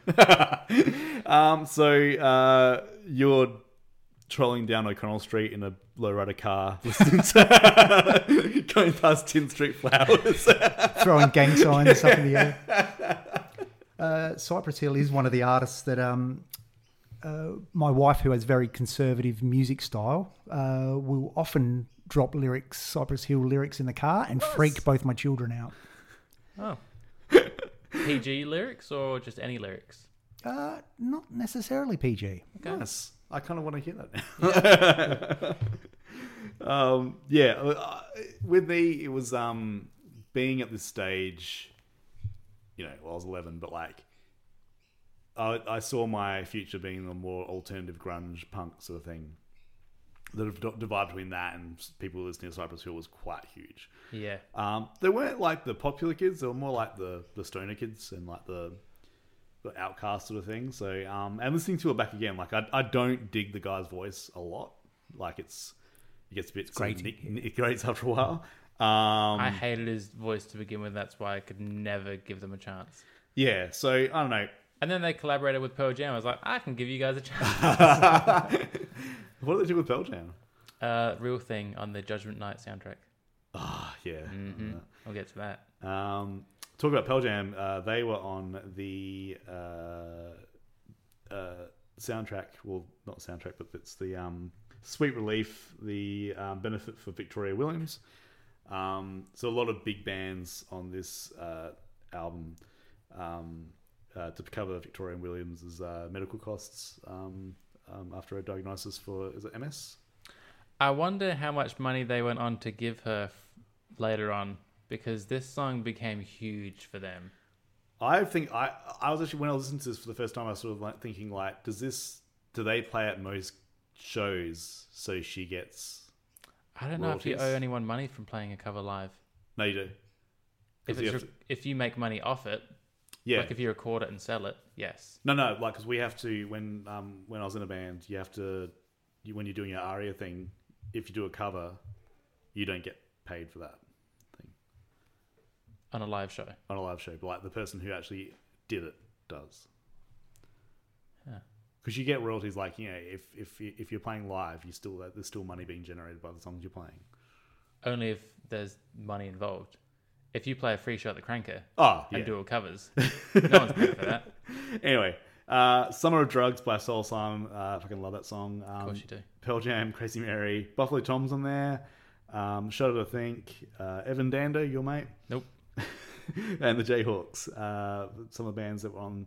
And I remember, uh, I mean, at the time, Crazy Mary was hard to find a recording of. Yeah. And this CD was hard to find, but my mate had it, and um, yeah, we all got tapes of it. Now you can't escape it. uh, are you a big Pearl Jam fan at all? Yeah, absolutely. Yeah, yeah. Yeah. So, have you seen them 37 times? I have seen them quite a few times. yeah. Oh, It's only 35, by the way. 35. Yeah. Yeah. See, yeah. He's Have you seen Crazy Mary every single time? Do you hate the song now? Uh, I don't remember. Yeah. Oh, come on. Laura. Uh, my my my this is my crazy Mary thing. So I went to one of the shows with my brother, and we're in the second row because he was ten club. So during Crazy not- Mary, he's not the, anymore the- though, if, is he? if, if you don't have the what He's not anymore, is he? No. Um, if you don't know the lyrics to Cra- Crazy Mary, like it's um, take a bottle, drink it down, pass it around. And in our pre-COVID times, Eddie Vedder would uh, pass his wine bottle out to the front row, and everyone would take a drink out of it. But not me and my brother, because other people's lips had been on that. and I was just like, I'll just pass it around. It came past you and you guys didn't take a drink? No. Wow. Ah, dude, Even your brother. Yeah, it's Wow. just it's. I mean, not not that I'd say like even if Eddie passed it straight to me, I'm like I don't know what the fucking he's got. Like it's, Fair. um, yeah. Even at the time, I was just like, ah, it's not for me. Like just a lot of people's lips have been on that, and we were like f- quite far down the line. So I'm just like, you can take it. It's fine. Wow. I, I've got nothing. I'm just shocked. Like, Yeah. I, I've done the same. Yeah, 'cause Uh, you didn't drink, but like if you friends of drank, mine- would you do it? I mean, you've eat, seen me eat cake that got left at someone's table outside a restaurant, so I mean that's it's not really a question, is it? Where was that? Is that Uh, it was in Mexican this- restaurant? No, it was in this. I don't know what restaurant it was. We were walking through the city, and there was a cake on a table, and I went, "Ah, free cake!" And you said, "I'll give you five bucks to eat that." While it was in my mouth. oh, good times. I mean, it's not like someone put a piece of poison cake on a table waiting for someone to eat it. I'm sure man. it was fine. Horror movie idea. Write that one down. Yeah, I'd be the first one The killed. cake eater. Cash for cake.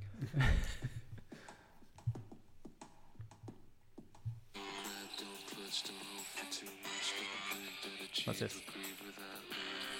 Utu. Oh, why are we doing this? Uh, because Zeropa came out, and uh, you two fan? Not really. I did go to that concert uh, of that tour though. I believe. Did you get epilepsy? Because I remember that that was quite the light show. Yeah. Um, that was the one where he got super weird. Like Oh. he came out as the fly. Um, Oh, Hmm. Quite a few that era. alter egos, I believe. yeah, just like him at his like insufferable best. Yep. Um, And is this I pre don't pop mind- or post pop? pre. Pre- Okay. This is Lemon. Lemon's a pretty good song. Um, with Numb, that's the that's the song that The Edge sings. the guitarist.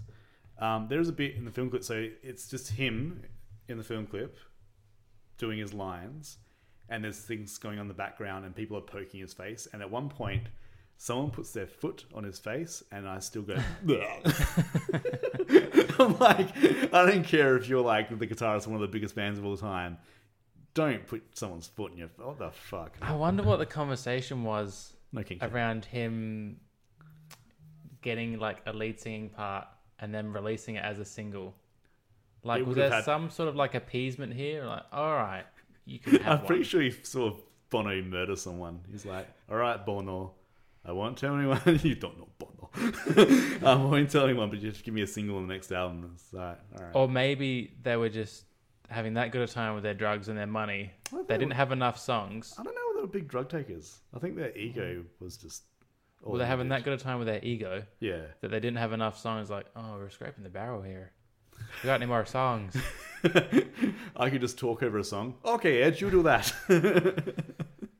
Also, what is this name? Do we I'll know? put my foot on your face. you can have a There's song. Bono's foot, and he's just like, can "This kick is you in what the I think of your fucking song." uh, it's Um, no look of bloom. That's for sure. Do we know what the title means at all? Did they just put words, Uh, letters together and pretend it's a word? It's Bono language. Oh, Bono okay. speak. Right. Um, Special- Candlebox. Special mention for uh, Johnny Cash on that album too. One track. Is he? Oh, really? How'd they manage that? I think that was before Johnny Cash became hip again. Yeah, it was Ah. just like uh, just. I think it was. I think he started his American recordings around that time, but like, yeah, He needed some money.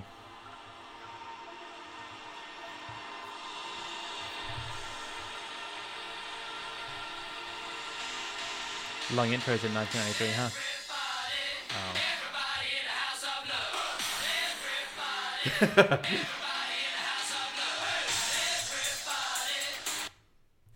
everybody in the house of love, Ben. Straight into it, huh?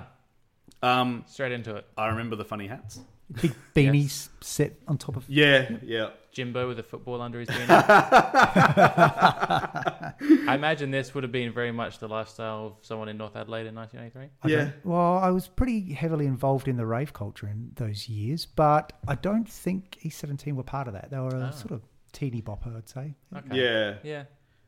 I'll put on the film clip because it's a thing. Um, would you like to hear some of the lyrics? Yes. So everybody, everybody in the house of love. Yes. That goes on for a while. Right. then everybody, one love, one God. Hmm. Oh. Churchy. Uh, Mother Earth, she's on overload. One more war, and she might explode. Wow. We got to look back and see a love from the past. We got to try and change it, but it's running out fast. Not altogether bad lyrics. It's, it's it's it's important, and it's Hmm. It- yeah. But then you've got such an overbearing chorus. not the- bothered about your color, concerned about your creed. In the house of love, everybody's free. That's one. I- That one Creed was a big word in the 90s, huh? Oh, we'll get there. Hmm. Um, it's actually not that bad. Like the, the, the- uh, when I was listening to, it, I'm like, this actually isn't that bad. Like, and even though they're mentioning God in the lyrics, they talk a lot about Mother Earth. Like, it's, they're kind of like pagan. But then you've ignored all of your verses by just saying everybody's in a house of love. Like, well, clearly not, are we? hey, build the house of love while we've got the time. Too many bombs in the world. It's like a living mine. The house of love is what we must build. The past won't let last if the present is killed. Wait, say that again.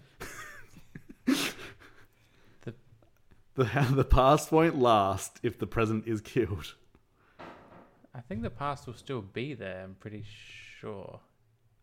Or just like a Back to the Future Oh thing. my god, that's just the past won't last if the present. That's It's a Back to the Future reference. Right? Is it? Maybe. I don't know. Oh man. Are you going to You know what? Kudos to you, East of E seventeen. You have now confounded me. you are smarter than I give you credit for. They wore a lot of denim. I remember that. they did. It couldn't have been that smart then. Um, uh, UB40 had an album that I don't I don't give a shit. Candlebox, Candlebox. Yeah, so if you went to your local Office Works and you put Alice in Chains into a photocopier and came out with a Xerox copy of it, that's what Candlebox would be. Oh, that's why I liked it. It's a pale imitation of. It's like if someone put Super uh, Soundgarden and uh, Alice in Chains into a bit of a pot, didn't cook it properly, and then the the souffle that comes out is Candlebox. And then they put Candlebox in a pot with someone else later and they got Creed. Loved some uh, reverb on that guitar.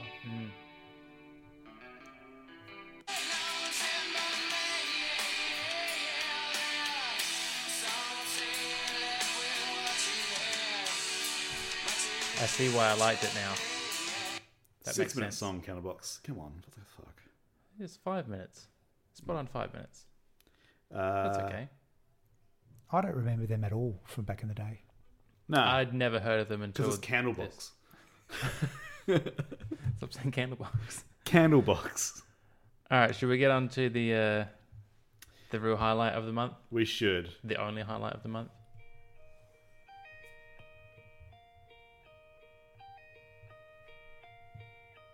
Talk about Oh, long intros. Huh? Girls making out. in the film clip. That's- Is it? Oh man, the film clips I of don't know if I've today ever seen is it. Oh. just a fucking sex fest. It's just like couples, yeah. It's guys Um, being dudes. Leroy, Yeah. Smashing Pumpkins, love him or smash him. No, I like them. Yeah, you, other one. Ah, um, I think you might be in the same thing as me. Of Ah, um, definitely like, not smash them. Love them in parts. The cantankerous old me loves Billy Corgan more and more the more I hear about his fucking exploits. He was a maniac. oh, like when he was younger. Yeah, oh no, even now. He's like he's a fucking maniac. He he was so pissed off with Nirvana because basically like Gish came out, they were selling out places, Nirvana came around, and everyone was like, Why aren't you more like Nirvana? And so he like got this huge inferiority already complex because they were grouped into Nirvana just because well, we talked about it on the single soundtrack. Like they're on the single soundtrack with Pearl Jam and Alice in Chains and stuff. And it's like Yeah. they're not they're not actually a grunge band. They're more like a rock band. And he wanted to be basically more like Kiss than anything else. Gross. Um, yeah, he was like he's a rock star. He wanted to be a rock star. He wanted to be like Led Zeppelin, Kiss, Queen. Queen's one of his hugest like um well, that's fair enough. influences. Yeah, that's fine. Um, so And this is why Courtney was briefly with him. well, we'll get into that. So have you guys? I've got some uh, I've got some stuff to say about this. Do you guys ever have anything you want to um, chime in with before I get into some uh, Siamese Dream? It's not as great as I thought it was. I'd never listened to this album properly. There's a lot of filler. There's a lot of filler. Uh, The good stuff is very, very good. Disarm is one of my favorite songs of Smashing Pumpkins. I really love it. Yeah, today's not a bad track That's either. good. Uh, Cherub Rock stuff. The album's really, really good. Yeah. Mayonnaise has got one of the best guitar parts of like their whole catalog, I reckon. And then that's probably it. But don't ask him about that. uh, Don't ask him why he spelt mayonnaise wrong because he gets really upset. Oh. So I found some stuff out about Siamese Dream. Would you like to hear it? Yes. Would love to. Awesome. He had a nervous breakdown just before uh, Siamese Dream, and I think it was a lot to do with like the whole Nirvana thing. Um, apparently, he was very close to uh, suicide, and he was about to end it all, and then decided to go a different way. And that day, he wrote the song today. So that's where like he's like, Oh. either I'm gonna do the things I want to do, or I'm gonna be like a, or I'm, I'm not gonna be here at all, sort of thing. So, um, yeah, he the thing is like I, i'm never going to downplay someone's um, uh, mental health crises but like when it's put up against the um, the sheer um, he's not a shy person to, and he's he can be a, he, can, he can come off very he comes off as a bit of a prick most of the time Yeah. very egotistical so it's like when he says some stuff about like his past i'm like uh, i don't know if that was exactly accurate but i don't know but i'm not here to He he never struck me as someone who's come from a tough upbringing.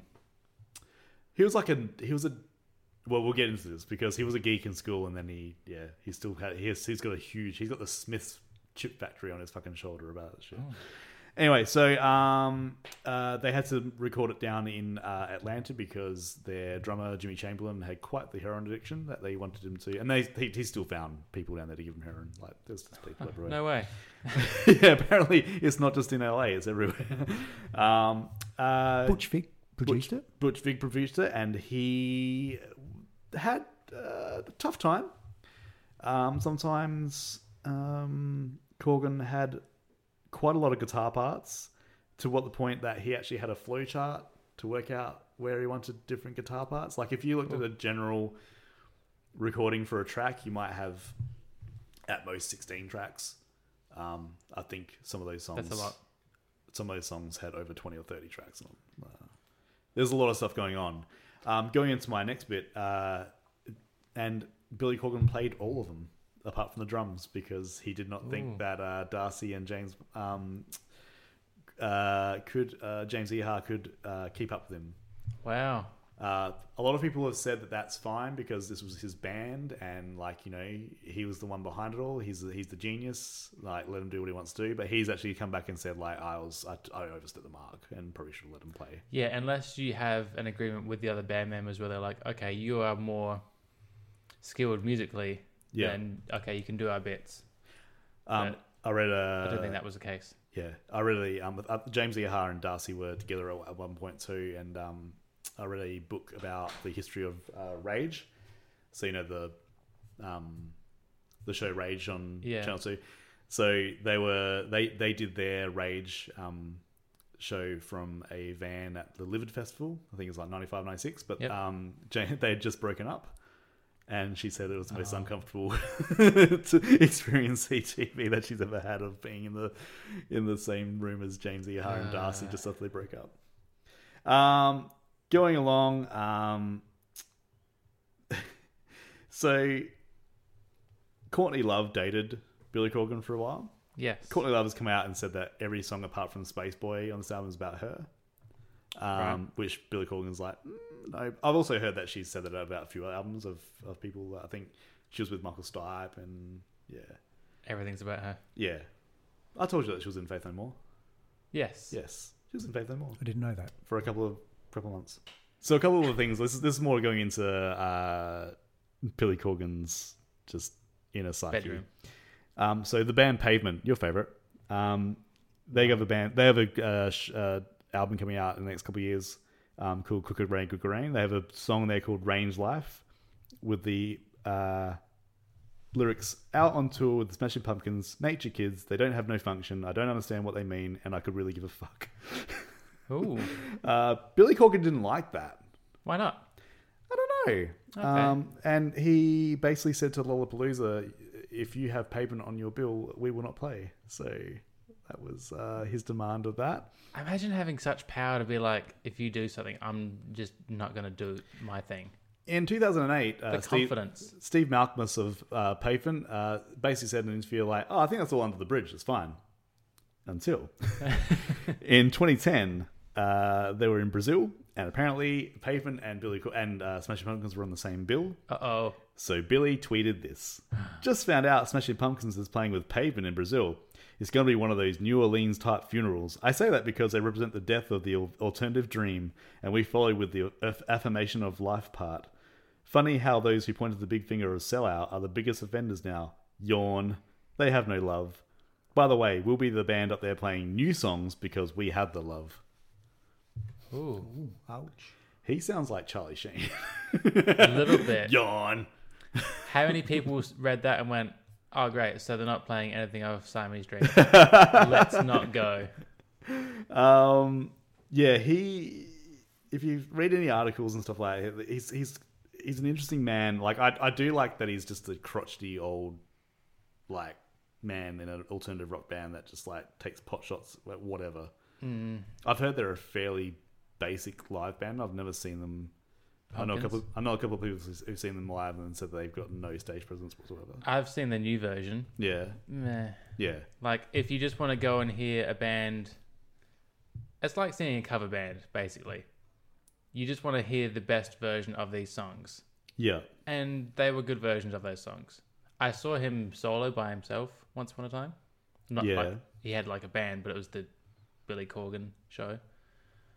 I had never been so bored at a concert in my life.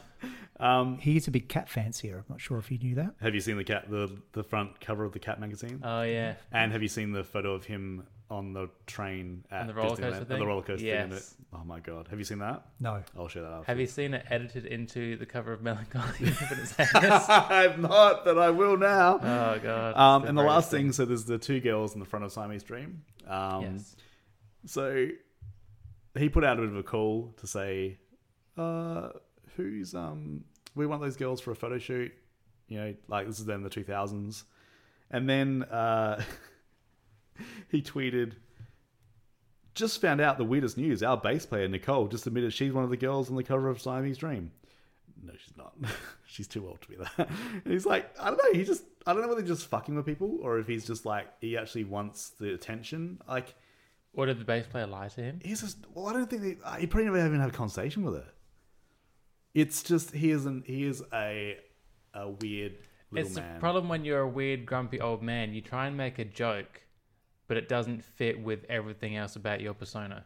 but then again i think it is though i think he's never he's never said that he wasn't what he is an egotistical an egotest egotistical egotistical nah let's call him he's an egotistical he's literally an egotistical um yeah. How about how about him in a just to bring back to our sports section when the Cubs were doing well? yeah Did you hear from him then? Not personally, obviously, he didn't contact you. it's like billy um, there was interviews and like he would come out occasionally, or someone would ask him, and he would get so bitter. The Cubs started doing well, and all these fans came out of the woodwork like John Cusack and Eddie Vedder and all these like Chicago natives. He's like, I've been here the whole time. No, yeah. I go to like every game. I'm always here. It's like, yeah, but no one cares that you're there. no one cares about you. You weird egotistical. um, yeah. Well, that's yeah. So that's that's kind of music. Is there anything else that you um, anyone else, any other notes that we haven't got to yet before we do our favorite things of the? Uh, I have one question, Mm-hmm. Leroy. Leroy, sorry, Oh my god, you piece of shit. Leroy. When you watch Rage, and they're showing the things that they show, what do you call those things that they show? Film clips. Fuck's sake! Thank you. You're gonna You have to don't keep know. it You telling don't me. know how much it makes me happy that you said that because he thinks that there's some other. They're, they're called music videos, but a lot of people have been trained to call them film clips. So I'm just trying to rally my troops. Yep. You've got no troops. You got nothing. Mm. Um, I've got a little bit of Powderfinger news. Ooh,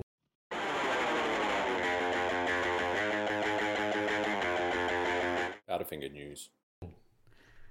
So, uh, apparently, they were playing at the Metropolis in July 1993 when Lois and a, Clark, or is this a different Metropolis? I don't know. Um, when uh, Tim Prescott of Polydor Records was in the and uh, that's that he he decided right then that he uh, wanted to sign him.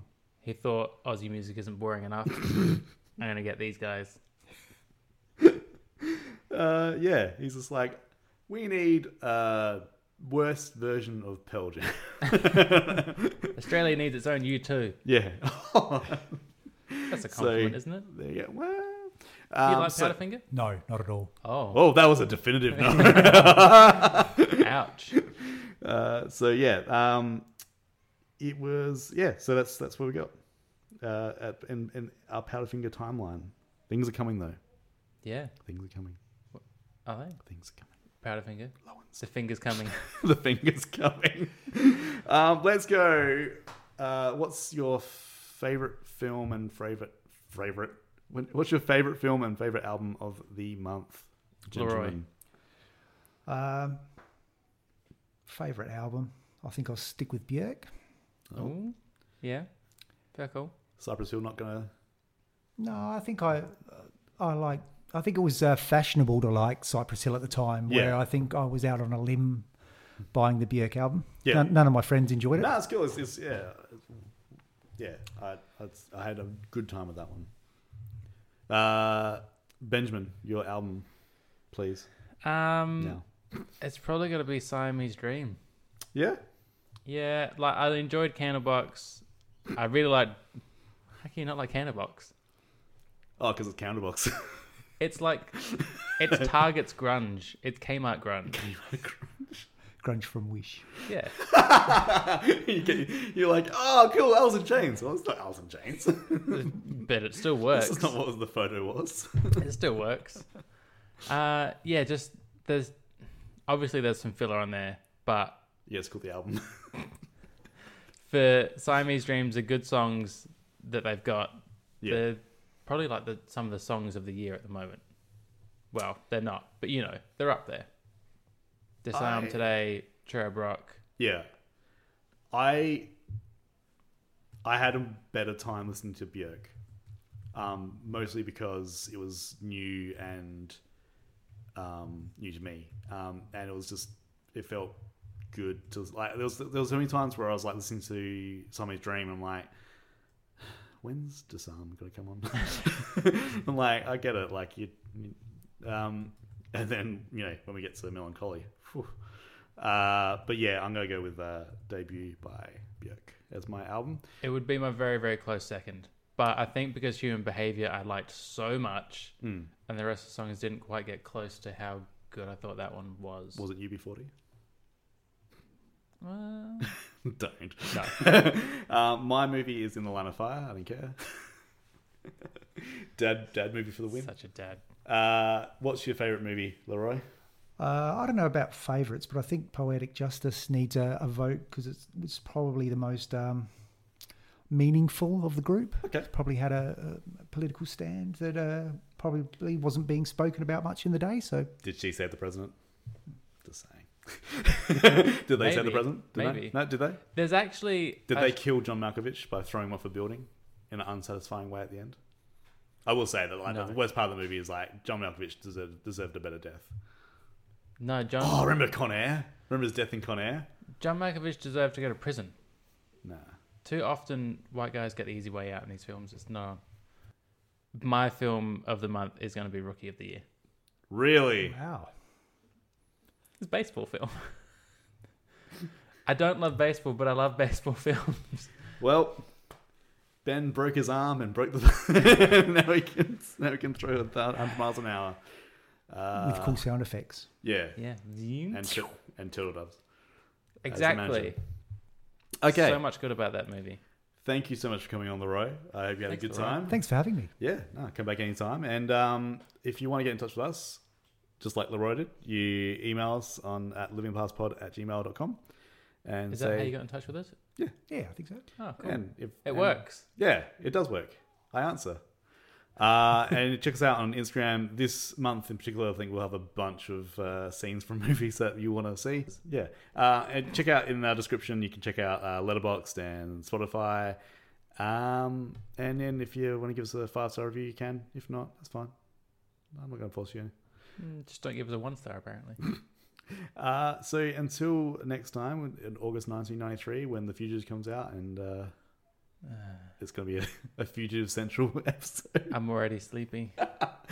Um, thanks very much again, Leroy. Thanks, Leroy. Thank you. That's why I'm Um, here. and we'll catch you next time. Bye bye.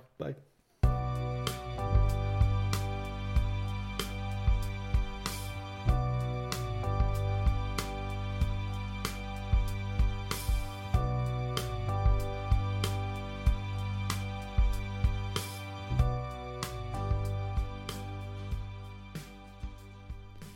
Thank you once again for listening to Living in the Past.